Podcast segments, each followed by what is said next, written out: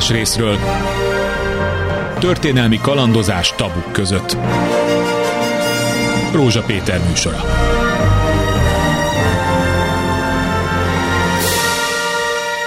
Jó napot kívánok! Előre is rezsicsökkentéses boldog új évet kívánok. A kettő együtt, hogy rezsicsökkentés és boldog valószínűleg nem fog összejönni, és valószínűleg tartom, hogy már nagyon sokan önök közül rájöttek arra önök közül, hogy az egész rezsicsökkentés egy jó nagy, parasztalkítás volt, legalábbis sok tekintetben, de a mai napon, amikor az energia felhasználásról fogunk beszélni, akkor kifejezetten a kisfogyasztókra, a lakosságra, önökre fogunk gondolni a szakembereinkkel. Mondjuk a nagy kép, amiből el fogunk indulni, talán az a kérdés lesz, hogy vajon meddig tart Magyarországnak az ilyen erős függése az orosz földgáztól és olajtól, mennyire sikerül Magyarországnak, és mennyire akarja a magyar kormány, hogy elmozduljunk végre az alternatív energiaforrások felé, és hogyha a végét nézem, a beszélgetésünk kilukad oda, hogy mi van a napelem programmal, amiben nagyon-nagyon sokan belekezdtek, szeretnének belekezdeni, és ezzel kapcsolatos szabályozások és különböző állami beavatkozások folyamatosan változnak, és teljesen bizonytalan a piac. Megpróbáljuk ezt is a műsor második részében tisztába tenni. Másrészről. Az első vendég Holoda Attila energiapolitikai szakértő. Szerbusz Attila, köszönöm, hogy vállaltad. Köszönöm szépen a meghívást. Még ünnep előtt bejöttél, és nem tudunk eligazodni. Te mit látsz a magyar kormány ebben a pillanatban, most, így az év végén? Milyen döntéseket hozott, amelyek az energiafelhasználás szempontjából nekünk is kedvező? Hát tulajdonképpen, hogyha azt nézzük, hogy mondjuk az egy évvel ezelőttihez képest nagyot változtunk, azt tudom mondani, hogy olyan túl nagyot nem. Tehát a függőségünk ugyanúgy megmaradt, nem igazán történt előrelépés, még akkor sem, hogyha figyelembe vesszük azt, hogy a tavalyi sok miatt elég sokan visszafogták a fogyasztásukat, persze ebbe besegített az, hogy nagyon enyhe volt a tavalyi őszi-téli időszak. Ezzel együtt brutális számlák is érkeztek, most éppen az áramszámlák körül voltak. De ez ilyenek. A számlázás anomáliájából következik, és nem amiatt, mert az emberek többet fogyasztottak. Alapvetően a gázfogyasztásunk lecsökkent. Tehát igen. Korábban mindig azt mondtuk, hogy nagyjából olyan 10 milliárd köbmétert fogyaszt az ország egy év alatt. A tavalyi évben ez olyan 9,4 milliárd volt.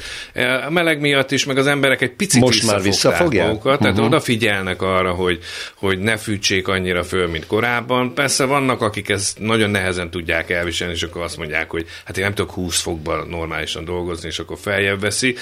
Ezzel együtt én azt gondolom, hogy a magyar kormány szándékait tekintve nem igazán látunk előrelépést. Tehát nem látjuk azt, hogy most újonnan új forrásokat akarnak szerezni. Nem látjuk azt, hogy mondjuk csökkenteni akarják a gázfelhasználást, ami azért mindenképp egy cél lehet, de ehhez az kellene, hogy takarékosabban tudjuk felhasználni. Most az emberek önmaguktól annyit tudnak takarékoskodni, hogy hidegebb szobákban ülnek, de ez nem megoldás. Ugye azt szeretnénk, hogyha a komfortfokozatunk megmaradna olyannak, amilyen. Ehhez pedig az kellene, hogy úgy használjunk föl kevesebb energiát, hogy közben a mi komfortfokozatunk, amit megszoktunk, az ne csökkenjen. Ez beruházást igényel, így van, odafigyelést igényel. Új korszerű eszközök kellenek, nyilázárókat kell cserélni, és erre azért a magyar állampolgárnak egyszerű állampolgárnak nincsen félrerakott pénze, hiába mutatja ki a statisztikai hivatal, hogy mindenkinek van 13 millió forint megtakarítása, ez sajnos nem igaz, és azért egy ilyen átalakítás azért komoly pénzeket ró az emberekre, különösen akkor, hogyha belegondolsz, hogyha mondjuk valahol egy ilyen normál gázfűtés van, mondjuk konvektoros, vagy éppen kazános, de a konvektoros a legbonyolultabb, mert hogyha azt át akarod alakítani bármivé, akkor teljes csőhálózatot újra kell húznod. Ugye akkor meg kell szüntetni a gázvezetéket, amik a szobákba mennek, ki kell szedni a konvektort a falból, be kell rakni helyet a radiátort, stb. Új csövezés, az egy borzasztó beruházás, és amikor az ember már hozzányúl valamihez, akkor mindenhez hozzá kell nyúlni. Akkor jött a másik változat, ugye a tavalyi évben a kormány is azzal jött, hogy akkor mindenki használja hűtő-fűtő klímát. Aha. Csak hogy azonnal problémát jelentett, hogy a lakóházaknak egy jelentős része nincs arra fölkészülve, hogy egy ilyen 2,5-3,5 kilovattos teljesítményű plusz klímát rakjanak rá az ő villamos energia rendszerére. Kivárja a biztosítékot magyarán szóval. Jön a csere, akkor megint azt is ki kellene cserélni, tehát nem egy olyan egyszerű dolog, még hogyha a klímának a megvásárlására lenne is pénze. És ugye a harmadik rész meg az, hogy oké, de akkor az áram az olcsóbb? Hát olcsóbb az áram. Olcsóbb. De ugye az áramnak a hatások a picit másabb. Különösen azoknak, akik azt szokták meg, hogy ő odaül a konvektor mellé, ott azonnal jön a meleg, azokat nehezen tudják elfogadni, vagy befogadni azt tudatilag, hogy másképp jön a meleg mondjuk egy hőszivattyúból, vagy mondjuk egy hűtő-fűtő klímából. Fújja a szél a meleget, persze meleg van, érzem, hogy meleg van, de valahogy mégis zavar, nem ugyanaz a hőérzet. Tehát kell egyfajta paradigmaváltás az embereknek a tudatába is, hogy másképp kapod a hőt, hogyha átállsz más típusúra. De visszatérve erre az egész dologra, tényleg azt látjuk. Ugyanúgy az oroszoktól veszük a gáz jelentős részét, az olajat is, nem mellesleg. Villamos energiában azt látjuk, hogy miközben átterelték a népet arra, hogy napelem, mindenki ruházza be napelembe, igen. Közben meg olyan szabályozási anomáliák jöttek be, amivel nem, vagy nem igazán tudtak eligazodni az emberek, és azt látták, hogy megváltozik a szabályozás, pedig azt mondták, hogy nem változik meg. Ha megváltozik, akkor a megtérülési idő az hogyan fog megváltozni? Tehát nem egy egyszerű kérdés ez, amit egyik pillanatra a másikra megoldanak, és ezt még tetézte az, amit mondtál, hogy a számlázásban volt egy olyan anomália, amit az emberek jelentős része nem értett. Most elkezdtük megtanulni, hogy mi a megazsúl, mi a kilovattóra, mi a köbméter, ezek hogy jönnek össze, fűtőérték, és stb. Mindenféle egyéb új fogalmat, jelleggörbe, fűtési érték. Az emberek gyakorlatilag másra csinálnak, csak ülnek a kockás füzet előtt, és próbálnak számolgatni, hogy akkor hogy jön ki az a számlaérték, amit kaptak, és nem értik.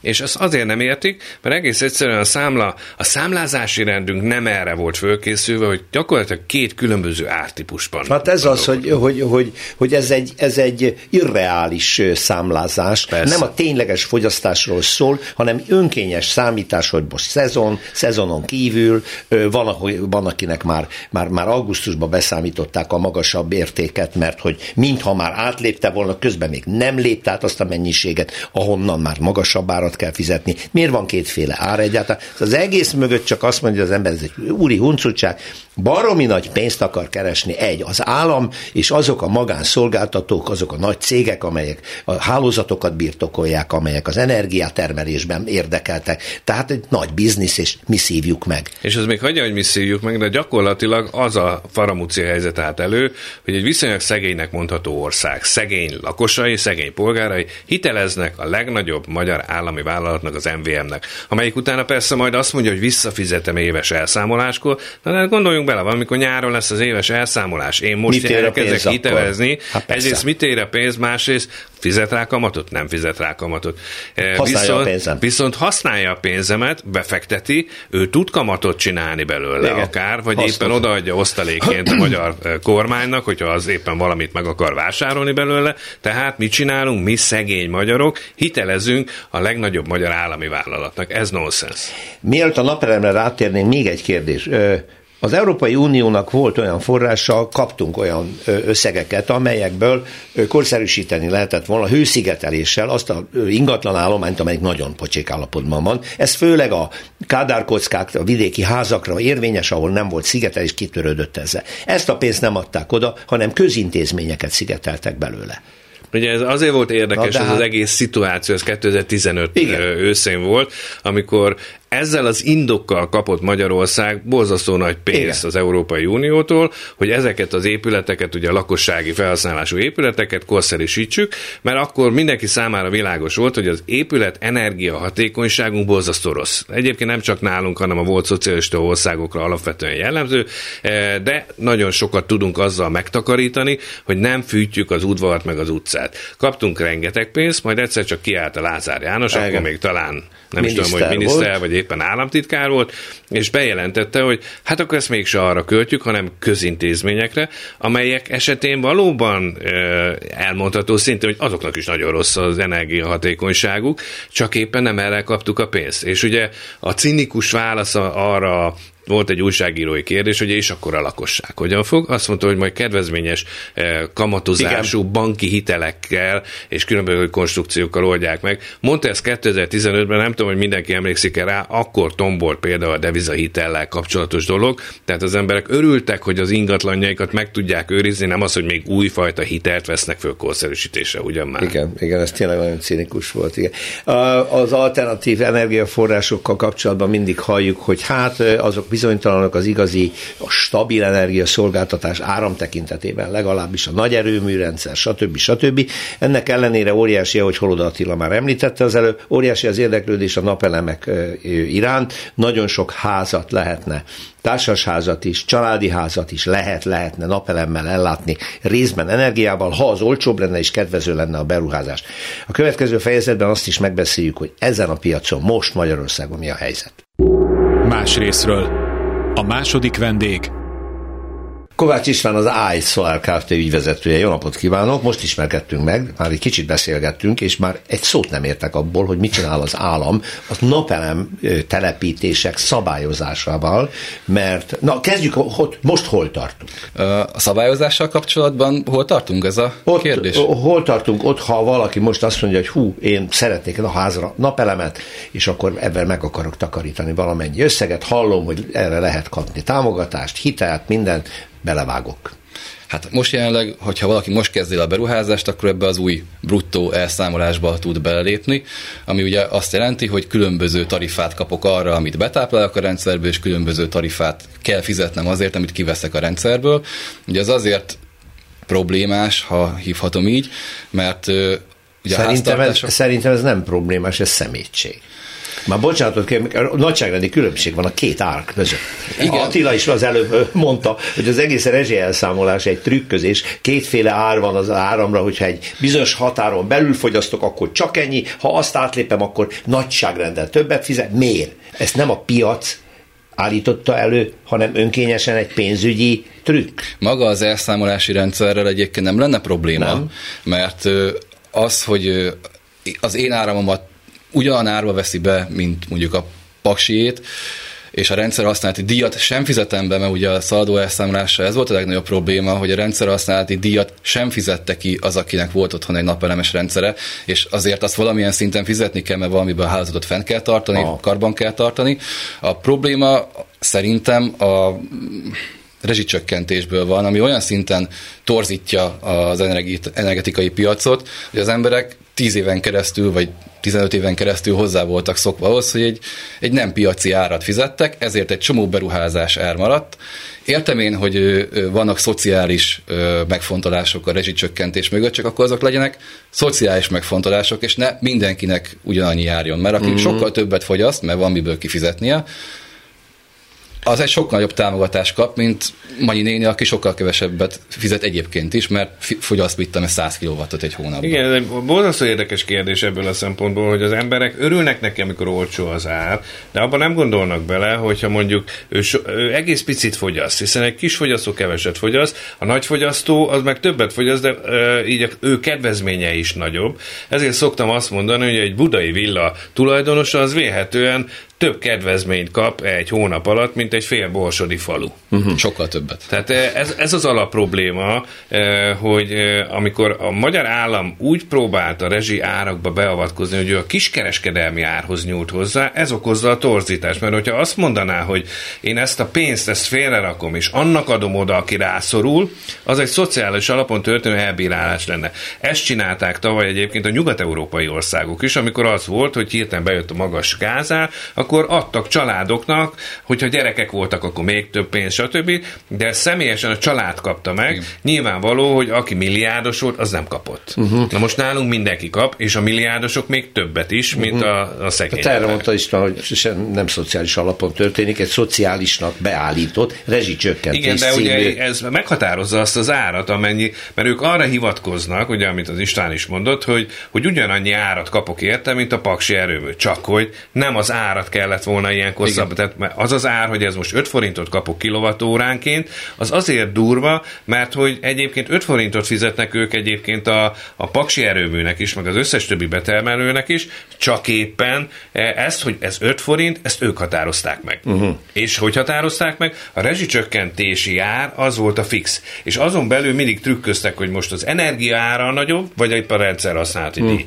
És mielőtt bevezették a rezsicsökkentés csökkentését, akkor gyorsan, ügyesen, trükkösen átalakították ezt, és áttolták, a rendszerhasználati díj lett a domináns rész. És az emberek kapnak egy számlát, és akkor azt mondja, hogy ne viccelj már, 5000 forint a számlám, ami az áramért fizetek, és 90 000 forint a rendszerhasználati díj. Hát ez egy abnormális dolog. Aha. Az egész problémának a gyökere a rezsicsökkentés. És ennek az árát úgy mi fizetjük ki, csak nem a havi villanyszámlába, meg gázszámlába, vagy energiaszámlákba, hanem adóformájában egy támogatásként megkapják a szolgáltatók. Aha. És ha ez nem lenne, akkor egy szabad... Nyilván a szabad versenynek is vannak problémái, mert ott is nagyon el tudnak durvulni a helyzetek, de ezért van az állam, hogy beavatkozzon, amikor kell, illetve dotáljon oda, ahova kell. De nem általánosan mindenkinek, mert ebből lesznek ezek a torz helyzetek, hogy a budai villába több támogatást kapnak, mint egy egész borsodi faluban. Tehát ilyenkor szoktam mindig mondani, hogy nem mindegy, hogy valami egyenlő, méltányos vagy igazságos. Akkor méltányos valami, hogyha én figyelembe veszem az adott fogyasztónak a handicapjét. Igen. Ugye erre van egy nagyon jó példa, szoktak egy ilyen grafikát mutatni, amikor ugyanazon az ablakon akarja nézni valaki a meccset, egy magas ember, egy nagyon picike, meg egy közepes. Ha mindenki alá, hogyha egyenlő akarok lenni, egyforma sámlit rakok, akkor a kicsi még mindig nem lát ki az ablakon, a közepes talán már kilát, a nagy meg már a plafont nézi. Tehát ez nagyon úgy kellene, hogy a kicsi alá két sámlit rakok, a nagy alá meg nem kell, hiszen így is látja. Pontosan erről szól a méltányosság a rezsicsökkentésnél, és aki nem szorul rá, annak nem kellett volna adni. És az eredeti elképzelés egyébként ez volt, tehát hogy félreértés ne essék, 1990 óta van szabályozott lakossági energiaár. Tehát igen, nem az Orbán kormány találta ki egyszer csak 2013-ban, hogy akkor én majd hozzányúlok az árhoz, csak éppen akkor figyelembe vették a szociális, tehát a szociális helyzetemet, a társadalmi helyzetemet, meg azt is, hogy mennyit fogyasztok. Most viszont az a helyzet, hogy az embereknek kaparnia kell, hogy hogyan oldják meg hosszú távra az energia ellátását a házuknak, a lakásuknak, a társasházuknak, stb. És most szakad a nyakunkba, hogy hát akkor legyen napelem, legyen hőszivattyús rendszer, álljunk át teljesen elektronikus fűtésre, szakadjunk le a gázról, stb. Óriási itt a káosz. Ezen belül a napelem hol foglal helyet? Prioritást tekintve. A napelemek, illetve a naperőműveknek az alkalmazása. Nyilván minden szentnek maga felé vagyok a kezel. Azt én gondolom, de azért majd Attila most elmondja, hogy ő mit gondolom. Én olajmérnök vagyok, tehát én másképp fogok kezelni ezt a dolgot. Nyilván, hogyha a realitástárjáról nézzük, a legolcsóbb energia az el nem fogyasztott energia, tehát először szigetelni kell, most nyilván családi házas vagy... Igen, beszéljünk erről. Igen, tehát, vagy kis társas házaknál is, ugye szigetelés, ablakcsere, tehát ne fogyasszunk energiát, majd hogyha már keveset fogyasztunk, akkor azt próbáljuk meg magunknak megtermelni, és amit megtermelünk, azt próbáljuk otthon elfogyasztani, ne menjen ki a hálózatba, oldjam meg azt, szabályozzam azt, hogy minél többet fogyasszak el otthon, vagy a társasházamba, és minél kevesebb menjen ki, minél kevésbé terheljem a rendszert. Tehát itt akkor két dolog van, vagy három. Az egyik, hogy maga az épület, amiben lakom, az energetikai legyen korszerűsítve, jól legyen szigetelve. A másik, próbáljak energiát termelni, harmadszor, az még kevés, próbáljam szabályozni, hogy mikor, mennyit és miért fogyasztok. Igen. Hát ez egy jó csomag. Hogy egy család ebben beruház, akkor... De főleg azért jó csomag, mert eddig nem foglalkoztunk vele. Tehát tudatilag, a magyar lakosságnak az edukációs szintje energiafelhasználás szempontjából gyakorlatilag hát a nullához konvergál. Én értem az edukációt, csak az edukációt alá kell támasztani számokkal. Mert ha valaki értheti, hogy nekem szigetelnem kéne, mert jó, ha szigetelek, de ha matekban az jött ki, hogy 20 év alatt térül meg, akkor nem ezt azt sem fogja megtenni, akinek van rá pénze. És ebben voltunk itt 10-15 évig, nem éreztük azt, hogy kellene csinálni, amikor egész Nyugat-Európában ezt óriási pénzek mentek ebbe bele, és nyilván itthon is van az a réteg, aki ezt megcsinálta, mert azért ment ez a piac, de hogyha rá lett volna, de kényszerítve az ország arra, hogy figyelj, kéne matek, mert 5 év alatt, 8 év alatt megtérül, akkor most nem lennénk ekkora problémában, mint amekkorában most van a lakosság. Ehhez egyébként magasabb energiaárak kellenek. Tehát alapvetően a takarékosság legnagyobb ösztönzője az, hogyha valami drága.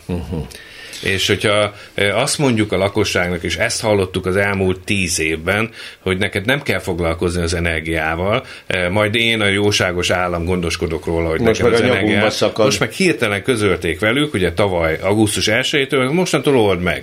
És akkor az emberek ott álltak, és csodálkoztak, hogy most komolyan azt várja tőlük mindenki, hogy az elmúlt 15-20-30 évnek az eddig elmulasztott energia hatékonyságát most én egy hónap alatt oldja meg. Nem fogom tudni megoldani, nincs is rá pénz. megnézem, meg azt sem tudom, hogy mihez fogjak hozzá igazán. És ugye mentek azok, én is mindig elmondom, hogy szigetelni kell, nyílászáról cserélni, stb. De valóban igaz az, amit az István mond, hogy nem minden háznál éri meg.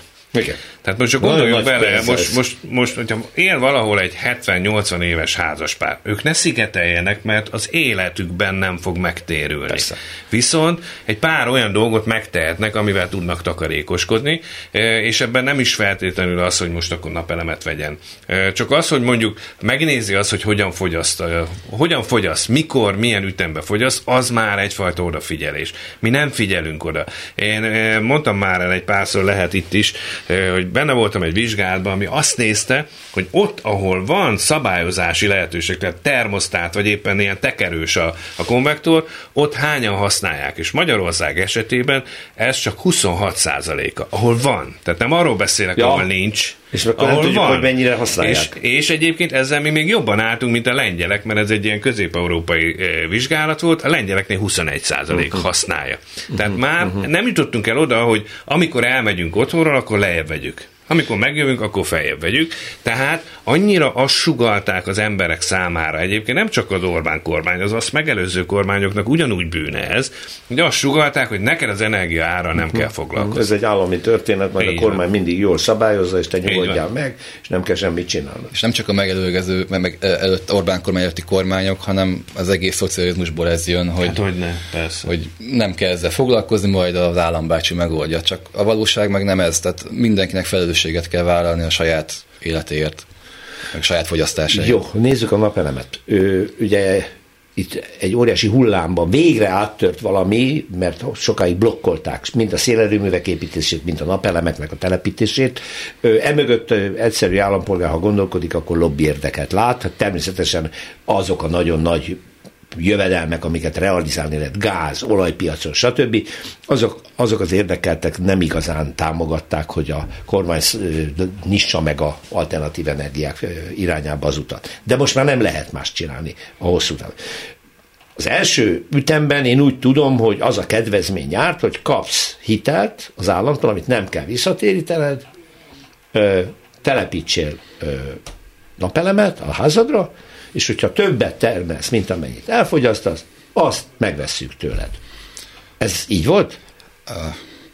Kicsit hagy lépjek most vissza. Vége lett ősszel. Kicsit hagy lépjek vissza, tehát a rezsicsökkentés előtti 40 forintos áramszámlával nagyságrendileg ilyen 8 és 12-13 év közötti megtérülése volt a napelemnek. Nyilván ez pont az a matek, amiben nem biztos, hogy belemegy a lakosság, de egyébként elindult egy egészséges fejlődése a piacnak. Ebbe a különböző... Hát egy többgenerációs háznál ez megéri, ahol igen, már tudom, hogy nem 5 évig fogunk benne lakni, hanem a gyerekek meg az unokák is ezt... Meg ilyen... ahol tudatos fogyasztók voltak, ahol már készen volt a szigetelés, az ablakcsere, a különböző igen, ott már energetikák, ott ez volt a következő lépés, és ez egy természetes fejlődése volt a piacnak, ebbe különböző támogatási rendszerek avatkoztak be, nem tudom mi erre jó szó, és hirtelen nagyon megindult a piac, volt ingyen hitel, volt felét visszafizettem, elég sokfajta donáció volt ebbe a rendszerbe, ami nagyon fölfújta a rendszert. Nyilván ez hozta magával a különböző kókrek kivitelezőket, meg az egészségtelenül felfutó piacot, mert ugye nagyon sok kivitelező belállt, mert mekkora pénz van ebbe, aztán ugye elfogyott a donáció, akkor azonnal visszaesett a piac, mindenki csődbe ment, és ezt így szépen-szépen lassan, vagy többször eljátszották az elmúlt 6-8 éve mióta. Magyarul ez azt jelenti, hogy a kormány ígérte, és sok esetben nem fizette ki. Én ilyet nem mondtam. De én meg tudok ilyenről, azért kérdezem. Olyan volt egyébként, az nem volt túl tisztességes, talán ezt elmondhatom. Ez egy hitelkonstrukció volt, ahol kivitelezői finanszírozás volt, tehát mi nekünk kellett megfinanszírozni, és nekünk fizették ki az állam, ami jár. A rendszer elkészült, mi azt bekapcsoltuk, az ügyfél fizette a hitelt, mi a számlát kiállítottuk, az áfát és befizettük, meg a pénz. És a pénz meg egy fél évig nem jött meg.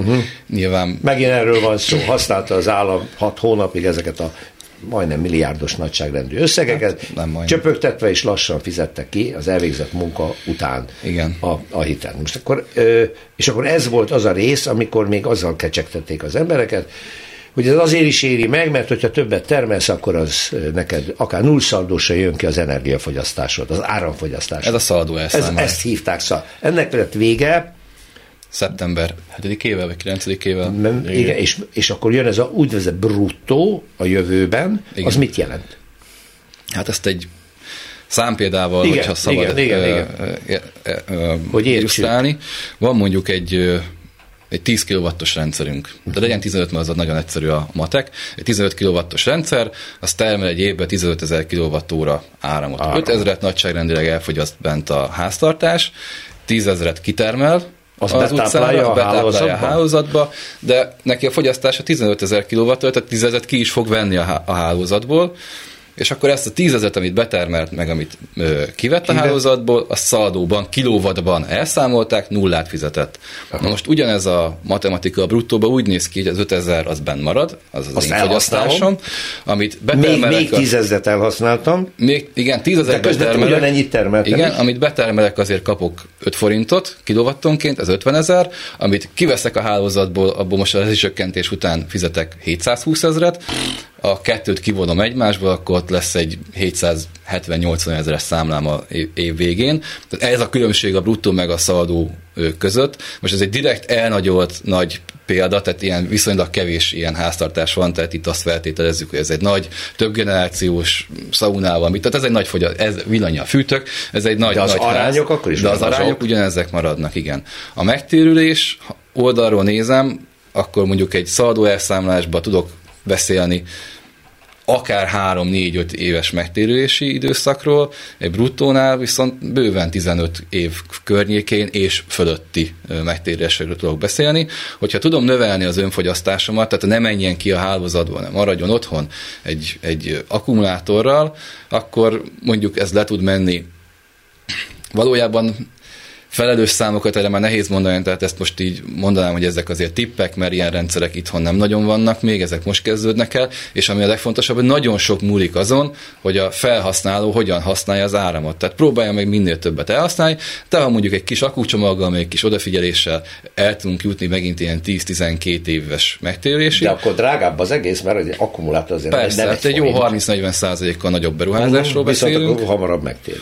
Uh-huh. Igen, sőt, hát inkább 50-60%-kal nagyobb beruházásról beszélünk. Ha emögé még teszünk valamilyen irányítást, tehát egy okos otthonrendszert, vagy valamit, amivel tényleg oda tudunk figyelni arra, hogy minél több energia megmaradjon, akkor a mi tesztrendszereink, meg számításaink szerint megint vissza tudunk menni 10 év alá, tehát ilyen 8-9-10 év környékére. De megint növeltük a beruházást a szabályzó rendszerrel. Az eredeti beruházáshoz képest most már a dupla beruházásnál járunk. Uh-huh. Hát ez egy ilyen matek. Hát ebben a dologban nagyon fontos azt is tudni, hogy egy nyári nap, meg egy téli nap között iszonyatos különbség van. Tehát mondjuk, amit most tapasztalunk, ugye csupa szürkeség, stb. Nem nagyon termelnek a napelemek. Most ilyenkor a téli időszakban gyakorlatilag az egészet a hálózatról veszem. Nyáron meg sokat elkezdek termelni, és nem tudom úgy csinálni, hogy akkor mondjuk nekem a saját fogyasztóim azok nyáron fogyasszanak sokat. Tehát azok nagyjából egyformán fogyasszanak. Még akkor is, hogyha van egy mit tudom én, elektromos autótöltőm, és azt mondom, hogy beállítottam, hogy tényleg mindig csak akkor. Most az elektromos autót most is tölteni kell, hiszen közlekedni kell. Nyáron meg nem tudok annyit elhasználni, mint amennyit megtermelnek a napelem. Tehát ez a fajta anomália még inkább felborítja ezt a dolgot, és ugye, hogy ez az elszámolásnál, hogy most ez a bruttó vagy szaldó elszámolás, valóban, ami ugye az István mondott különbség, a legnagyobb különbség az a rendszerhasználati díj, amit a befelé jövő áramnál kifizetek, a kifelé jövőnél viszont nincs rajta, tehát azért olcsóbb az én áramom. Tehát mindig az energiatartalmat fizeti ki, a rendszerhasználati díj az meg egy plusz csomag. Azzal együtt azért azt tudni kell, és ugye azért az elmúlt 15 évben, amikor felpörgött ez a biznisz, hogy a rendszert azért használják ezek a napelemek. Duplán, oda is, meg vissza is természetesen, és nem fizetnek érte, miközben a rendszert fönn kell tartani, és ez a legnagyobb problémát az ipari fogyasztóknak okozott, mert hogy rájuk terhelték az ezzel kapcsolatos költséget, tehát gyakorlatilag ugyan a lakosság számára az egy kedvező dolog, és megint az jön, hogy hát nekem személy szerint jó, csak azt nem veszem észre, hogy mondjuk a kenyér, a hús és minden egyéb azért lesz drágább, mert egyébként másnál csapódik le ez a költsége, ahogy az István mondta, olyan nincs, hogy valaminek nem fizetjük meg az árát, legfeljebb máshonnan vesszük el a pénzt. Itt meg áthárítjuk az ipari fogyasztókra jelentős részét. Akik áthárítják az árakban, érvényesítik, és akkor fogják, és inflációt gerjesztés minden egyébként. Nagyon elment ebbe az irányba, tehát valamiért így szimpatikus lett a támogatóknak a napelem, hogy ez a mindent megváltó eszköz, de ez nem így van. Tehát rendszerben komplexen kell gondolkozni, és amit itt a rendszerhasználati díjra is felhívta a figyelmet, itt megint a rezsicsökkentés az, ami annyira torzítja a piacot, mert ha nem lenne rezsicsökkentés, és az elejétől kezdve piaci áron kapták volna, vagy piaci árhoz közel kapták volna akár a lakosság, akár egyébként a cégek is, a kisebb cégek is az áramot, akkor ösztönözve lettek volna arra, hogy ne nagy napelemes rendszer készüljön, hanem kisebb, de azt okosan, ügyesen használjon föl. Uh-huh. És ne értsenek fél, nem akarok cinikus lenni, hogy mindenki fizesse ki, de ezt azért jobban át lehetne gondolni. Hát igen, ugye azért itt olyan anomáliák is jöttek ám be, hogy főleg akkor, amikor nagy támogatást lehetett szerezni, hogy valóban 10-15 kilowattos rendszereket telepítettek, miközben a saját felhasználása nem volt annyi. Uh-huh. Azért, hogy majd ez a klasszikus okosba megoldom kategória, és majd én kapok még érte pénzt is. Korábban ez nagyon jól működött, mert akkor talán 10-12 forint körül fizettek érte, most ez 5 forint, most már nem éri meg annyira, de azért túltervezték egy csomóan a rendszerüket. Na de most nem azért tervezték túl, mert hülyék, hanem nem azért, az volt az ígéret. Nem csak azért, mert az volt az ígéret, azért tervezték túl, mert ezen kifejezetten nyerészkedni akartak. Tehát ezt ne felejtsük el, hogy a magyar fifikában mindig van egy ilyen dolog, hogy megkeresem mellette a kiskaput, és ez a kiskapu azért borzasztó nagy terhelést okozott magának az átviteli rendszernek a kezelésébe. És ugye az átviteli rendszereinknek meg, és ezt mindenkinek érdemes megérteni, alapvetően úgy készültek régen, nem csak nálunk mindenütt a világon a rendszerek, hogy voltak nagy áramtermelő üzemek, erőművek, azoktól jött lefelé egyre kisebb feszültség szinten az áram, és eljutott a fogyasztóhoz. Na most, amikor a fogyasztónál megtermeljük ezt az áramot, ahhoz, hogy én azt el tudjam juttatni mondjuk Kukutyinból Budapest másik felére, ahhoz bizony vissza kellene transformálnom a rendszert a magas feszültség szintre. Ezt nem tudom megcsinálni, ezért van bajban mindig az áramszolgáltató, mert mindig a megtermelt áram mennyiséget neki a úgynevezett trafó alatti részen kell szétkenni, mert a trafók nem arra vannak berendezve, hogy folyamatosan oda-vissza transformáljanak áramot, és ez okozza a legnagyobb problémát számukra, és ez az, amiben fejleszteni kell. Most ezt pontosan látta egyébként a magyar villamos irányító már régen, évtizedek óta mondogatja, hogy értjük, nagyon örülünk neki, jönnek ezek a rendszerek, csak hozzá át kell alakítani a teljes átviteli rendszerünket, és erre nem kaptak pénzt. Tehát akkor igaza volt a kormánynak, amikor azzal indokolt ezt a szaldó-bruttó átállást, hogy nem alkalmas a hálózat arra, hogy ilyen nagy mennyiségben lakosság által napelemmel megtermelt villamos energiát folyamatosan fölvegye, felszippantsa, tárolja vagy szállítsa, mert ez nagyon drága.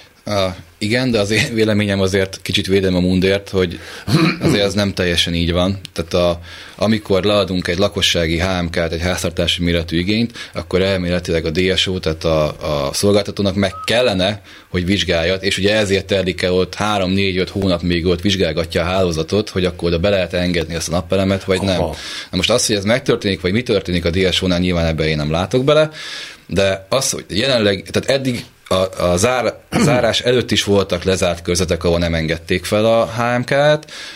Most ugye tehát a háztartásban megtermelt áramot, mert nem volt alkalmas a hálózat arra, hogy fogadja. Tehát azt, ami, hogy mikor lezárták a teljes országot, hogy akkor most sehol nem most lehet. Most sehol nem lehet betáplálni. Azt megint lehetett volna egy kicsit finomabban is kezelni, hogy akkor... ez ilyen valós volt. Most eddig tartott, mostantól más. Igen, de olyan nincs, azt mindenki pontosan tudta, akik az iparban dolgoznak, pontosan tudták, olyan nincs, hogy az egész rendszer rossz mindenhol. Mert van, ahol eddig is be tudtuk fogadni, és van, ahol nem. Ezután is. Van, ahol meg ezután sem tudjuk befogadni, tehát valóban ezt a fajta dolgot, amit az energiaszolgáltatónak meg kellett, hogy vizsgáljon egy ilyen háztartási méretű kiserőmű engedély beadásakor, ugye ez a HMKE, ennek a rövidítése, akkor neki elvileg meg kellett nézni, hogy ő szét tudják kenni a traforlati része, és ha nem, akkor mit tud vele kezdeni. Na most ez azt jelenti, hogy attól, hogy a Gulyás miniszter kiállt, és azt mondta, hogy holnaptól senkinek nem lehet, ez egy ostobaság, mert pontosan tudta mindenki, hogy de hát ezen a részen most is be lehetett, itt meg már eddig is problémát okozott. Ezzel együtt egyfajta féket húzott be ez a és mindenki csak növelt a bizonytalanságot, mert azt mondta, hogy akkor ezek után mégse az lesz, hogy akkor majd én napelemmel fogok őszivattyút működtetni. Ez érződik a piacon, mert beadták korábban már engedélyeztetésre és szándékokban van telepíteni, és meg is rendelték, mondjuk önöknél. A új megrendelők most visszalépnek, és megijedtek ettől, és azt mondják, hogy akkor nem is biztos, hogy jó biznisz ez? Hát ugye amikor bejelentették ezt a betáplási zárlatot, akkor ott volt határidő. Tehát ott volt, azt hiszem egy hónap. Bő hónap volt. Akkor óriási munka zajlott az összes hozzánk hasonló cégnél. Irgalmatlan mennyiséget adtunk be, mi is, meg mindenki más is. Egyébként abban az egy hónapban annyi érkezett be a energiaszolgáltatókhoz, mint az elmúlt 10 évben összesen. Most a kérdés, hogy akkor ezt az igényt ki lehet elégíteni, lesz erre hitel, ad-e a költségvetés erre, vagy szépen visszaszipkázza. Rengeteg cégnek eleve nem fizették ki. Bocsánat, ezek itt inkább önerősek voltak itt ezek igen, mert nem volt akkor nyitott hitel. Értem, akkor nem volt erre ilyen konstrukció, értem. Hát ami nagy fájdalom nekünk, ez a 100%-os RRF 6.2-es pályázat talán, amit 2021-ben adták ki, ugye akkor is ezúton is köszönjük, hogy akkor is karácsonykor kellett ezzel dolgozni, mint a jelenlegivel ismét. Rengeteg pályázat ment be. Ez a 100%-os visszanemtérítendő támogatású lakossági napelemes korszerűsítési pályázat. Igen. Tehát visszanemtérítendő, ez óriási. Nagyon óriási ebből konstrukció. Mennyi valósult meg?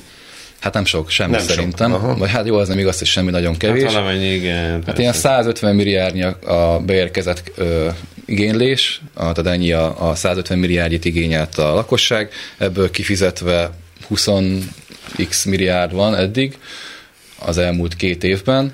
Az előlegeket egyébként szépen kifizették, bár a számok nem ezt mutatják, mert az előleg egyébként 40% lett volna, vagy egy 40%. Ezt a vállalkozók kapták, akik szerelik, telepítik. Igen, ez is vállalkozói finanszírozású, tehát nekem kell, hogy finanszírozzam, erre kaptunk 40% előleget, majd ugye, ahogy telepítünk, utána fizetnék ki. Most itt a probléma megint ugyanaz, mint az előbb említettem ennél hiteles konstrukciónál. Hát, hogy hónapokig nem fizetik? Nem, ezt konkrétan nem fizetik. Ja, konkrétan nem fizetik. Tehát nekünk is van olyan... Begyár egyszerű. Ezt a kormány, hogy hát ezt nem fizetjük ki. Igaz, hogy vállaltuk rá kötelezettséget. Igen. Igaz, hogy van rá kormányrendet, netán még tőle. Hát ezt egyébként az, amit szóval az István az, amit az előbb mondott, ez egy nagyon érdekes sztori, hogyha azt akarod elérni, hogy valami törögjön föl, akkor adjál neki egy nagyon szűk határidőt. Mert hogy korábban az volt a cél, hogy nagyjából 2024-25-re akarták elérni azt, hogy 200 000 háztartáson legyen ilyen HMKE.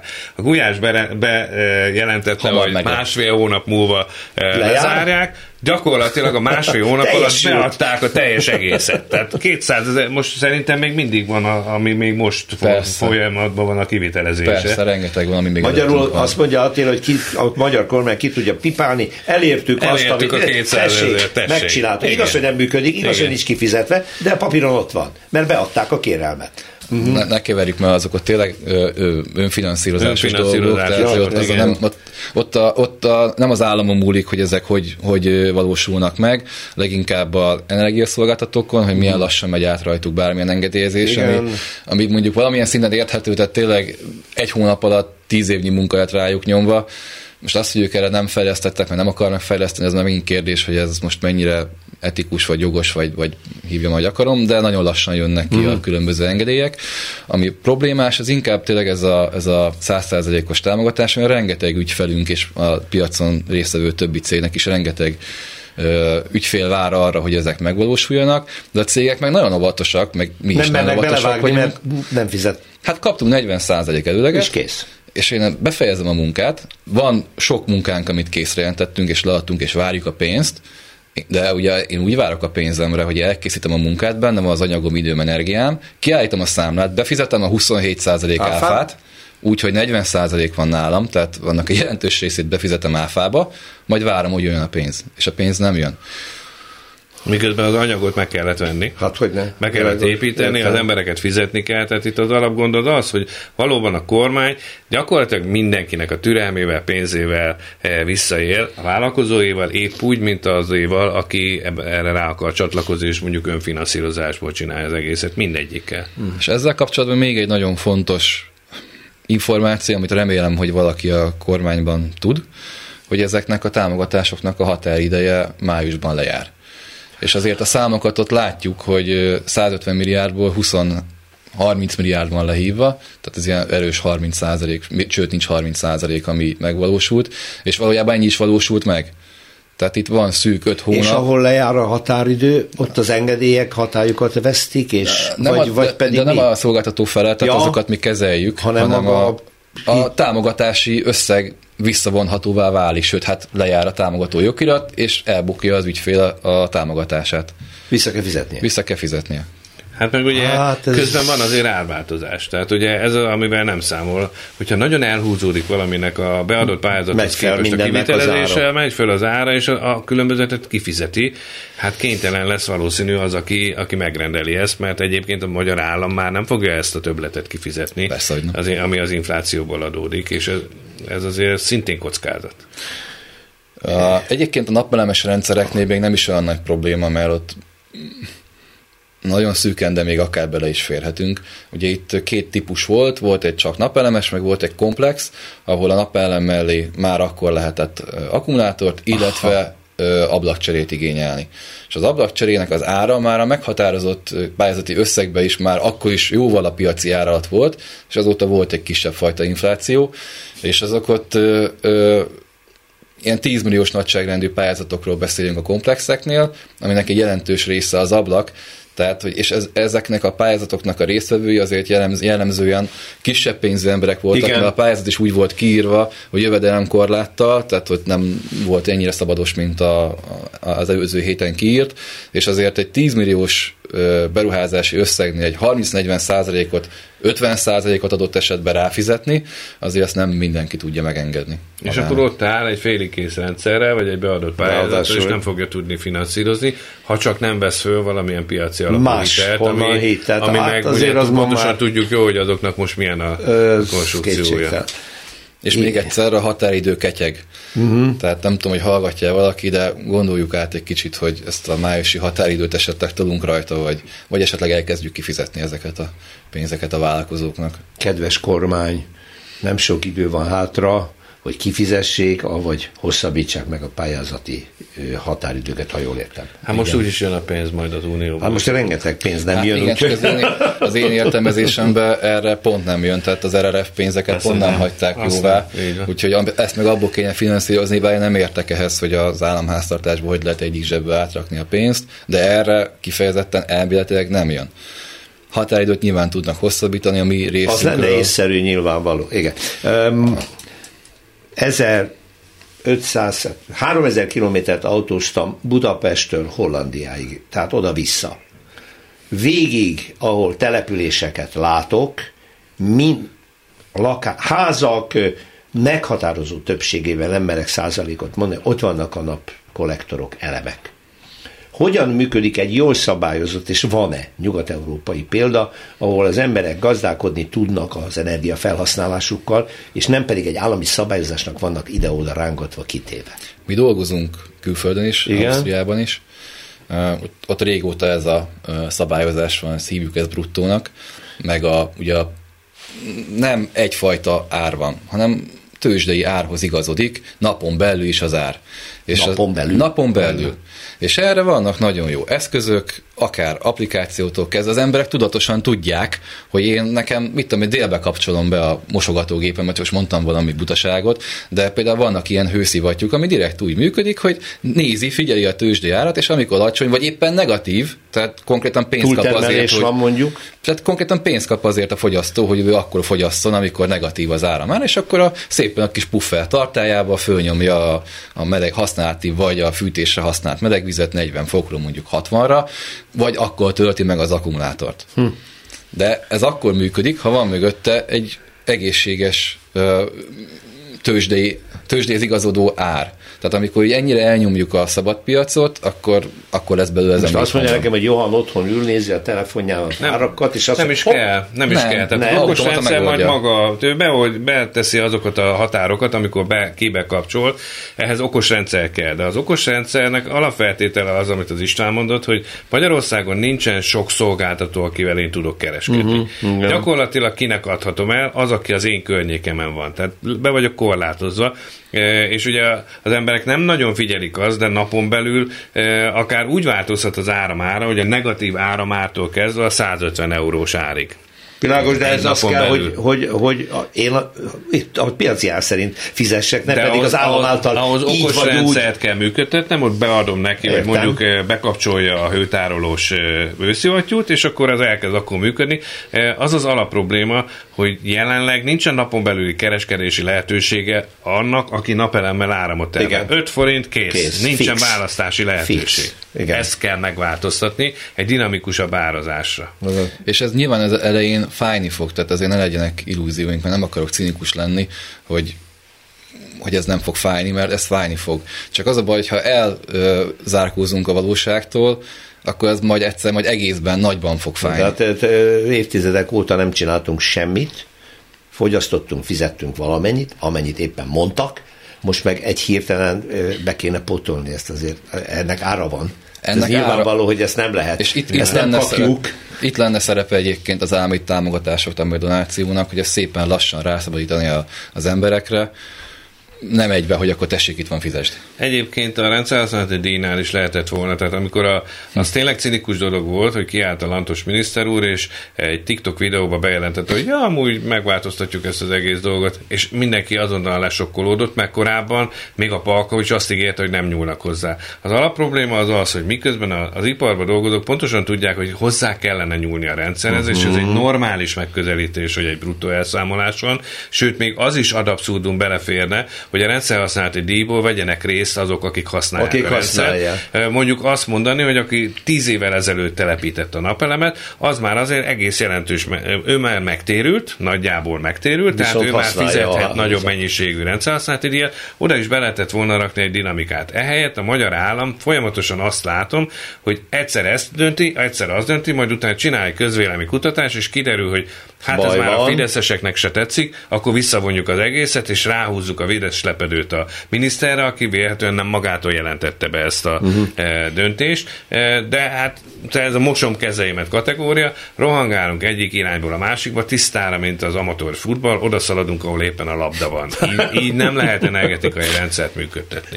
Kicsit, hogy pozitívabb képet is fessek, azért vannak most kijött például hálózati akkumulátortárolókra, elektromos tárolókra pályázat, meglátjuk, hogy ez mennyiben lesz jó. Ezekről korábban az a hír járt, hogy gigantikus áruk van, hogy ez nagyon drága dolog. Hát most már azért odaértünk, hogy már ez azért megtérülhetünk. Egy háztartásban is már van olyan, ami megéri, hogy... Igen, van. És erre most tároljak, és meleg vízzel. Erre most kijött egy pályázat, egy-két hete, ezúton is fölhívom mindenki figyelmét rá, mert egy elég jó pályázat, főleg a ez pályázó szempontjából. Ez annak éri meg, akinek már van napelemes... Nem, ez csak... Nem. Ez annak éri meg, aki most telepíti a napelemet, és mert csak az kap. Csak azoknak, tehát nem lehet bővíteni, nem lehet semmit ilyesmit, csak azoknak, akinek új igénye van, csak bruttó elszámolásba, de elszámolható benne napelem, inverter, akkumulátor, és ehhez kapcsolódóan egy vezérlőrendszer is. És egy egész jó támogatás, a maximum összeg az 7,5 millió, ebből 5 millió támogat, tehát nagyjából egy 66%-os támogatásról van szó, nincs jövedelmi korlát, nincs területi megkötés, tehát Budapesten ugyanúgy lehet indulni, mint egyetlen egy megkötés van benne, illetve 2, ami viszont én szerintem hibás. 4 kilowattos rendszerről beszélünk, és 8 kWh-s akkumulátorrendszerről. Egyrészt a 2 sem biztos, hogy feltétlenül összejön, másrészt nem tudom, hogy mi a tapasztalat Istvánéknál, de azért az átlagos családi házakra fölrakott napelem mennyiség az olyan 5 kW-os. Nem mondtam, hogy tökéletes. pont alatta van, ebből következően ennek a pályázatnak a feltételi rendszerét az be kell tartani. Ezzel együtt ez lehet előre mozdulás, igen, mert az semmiképp sem megoldás, hogy őrült nagy gigantikus akkumulátortelepeket telepítünk, hanem mondjuk Ausztriában azt kezdték el csinálni, hogy a trafó alatti részekhez telepítenek kisebb méretű akkumulátort, ami ezt a kiegyenlítést meg tudja oldani. Oh. Sok kicsivel oldják meg, és nem egy nagyja. Ez lehet a megoldás. Hát igen, csak a hálózat is más, meg a lakosság is rá van kényszerítve arra, tehát mi kint nem nagyon adunk el új rendszert, hogy nincs hozzá akkumulátor, mert támogatja. Tehát egyrészt már háztartásból is sokkal kevesebb áram megy ki, de egyébként nyilván ez a megoldás, tehát, hogy a trafó környékén legyenek kisebb aksik, és nem óriási nagyok valahol, csak hát... Ez most nyílt meg ez a pályázati lehetőség? Most egy 2 hete, igen, és január 15-e a leadási határidő. Lehet egy kérdésem? Ha a régit sem fizették ki, akkor ezt miből fogják kifizetni? Hát én erre nem tudok. Jó, tudom, ez egy költői kérdés volt, mert hogy most arról számol be éppen Kovács István, hogy a korábbi hitelkonstrukciókban az állam adós maradt, mert a vállalkozóknak eddig 40% előnél kívül soknak nem fizettek ki a maradék 60-at, miközben a vállalkozók befejezték a beruházást, befizették az áfát, és ülnek, és várják. Most jön egy új pályázat, amire akkor honnan ez pénz, arra sem volt. Szóval... Nézze, nekem a bankos sunk azt mondta, hogy az állam nem jó adós, de biztos adós. Tehát akkor nyugodjunk. Igen, azt szokták mondani, hogy örüljünk, hogyha nekünk az állam tartozik, mert előbb-utóbb kifizetik. Hát örüljön. Na, nem mondtam, hogy kicsoda, köszönöm szépen. Hát eddig jutottunk most Holoda Attila energiapolitikai szakértővel és Kovács Istvánnal, az A1 Solar ügyvezetőjével. Köszönöm. Szerintem sok praktikus dolog hangzott el, akit érdekel, meg aki érintett ebben a dologban, biztos, hogy ha írnak leveleket, akkor majd ezt továbbítom, hogy válaszolják meg. Köszönöm szépen. Sófai Péter szerkesztő kollégám nevében is köszönöm a figyelmet, minden jót, viszontlátásra. Másrészről. Történelmi kalandozás tabuk között. Rózsa Péter műsorát hallották.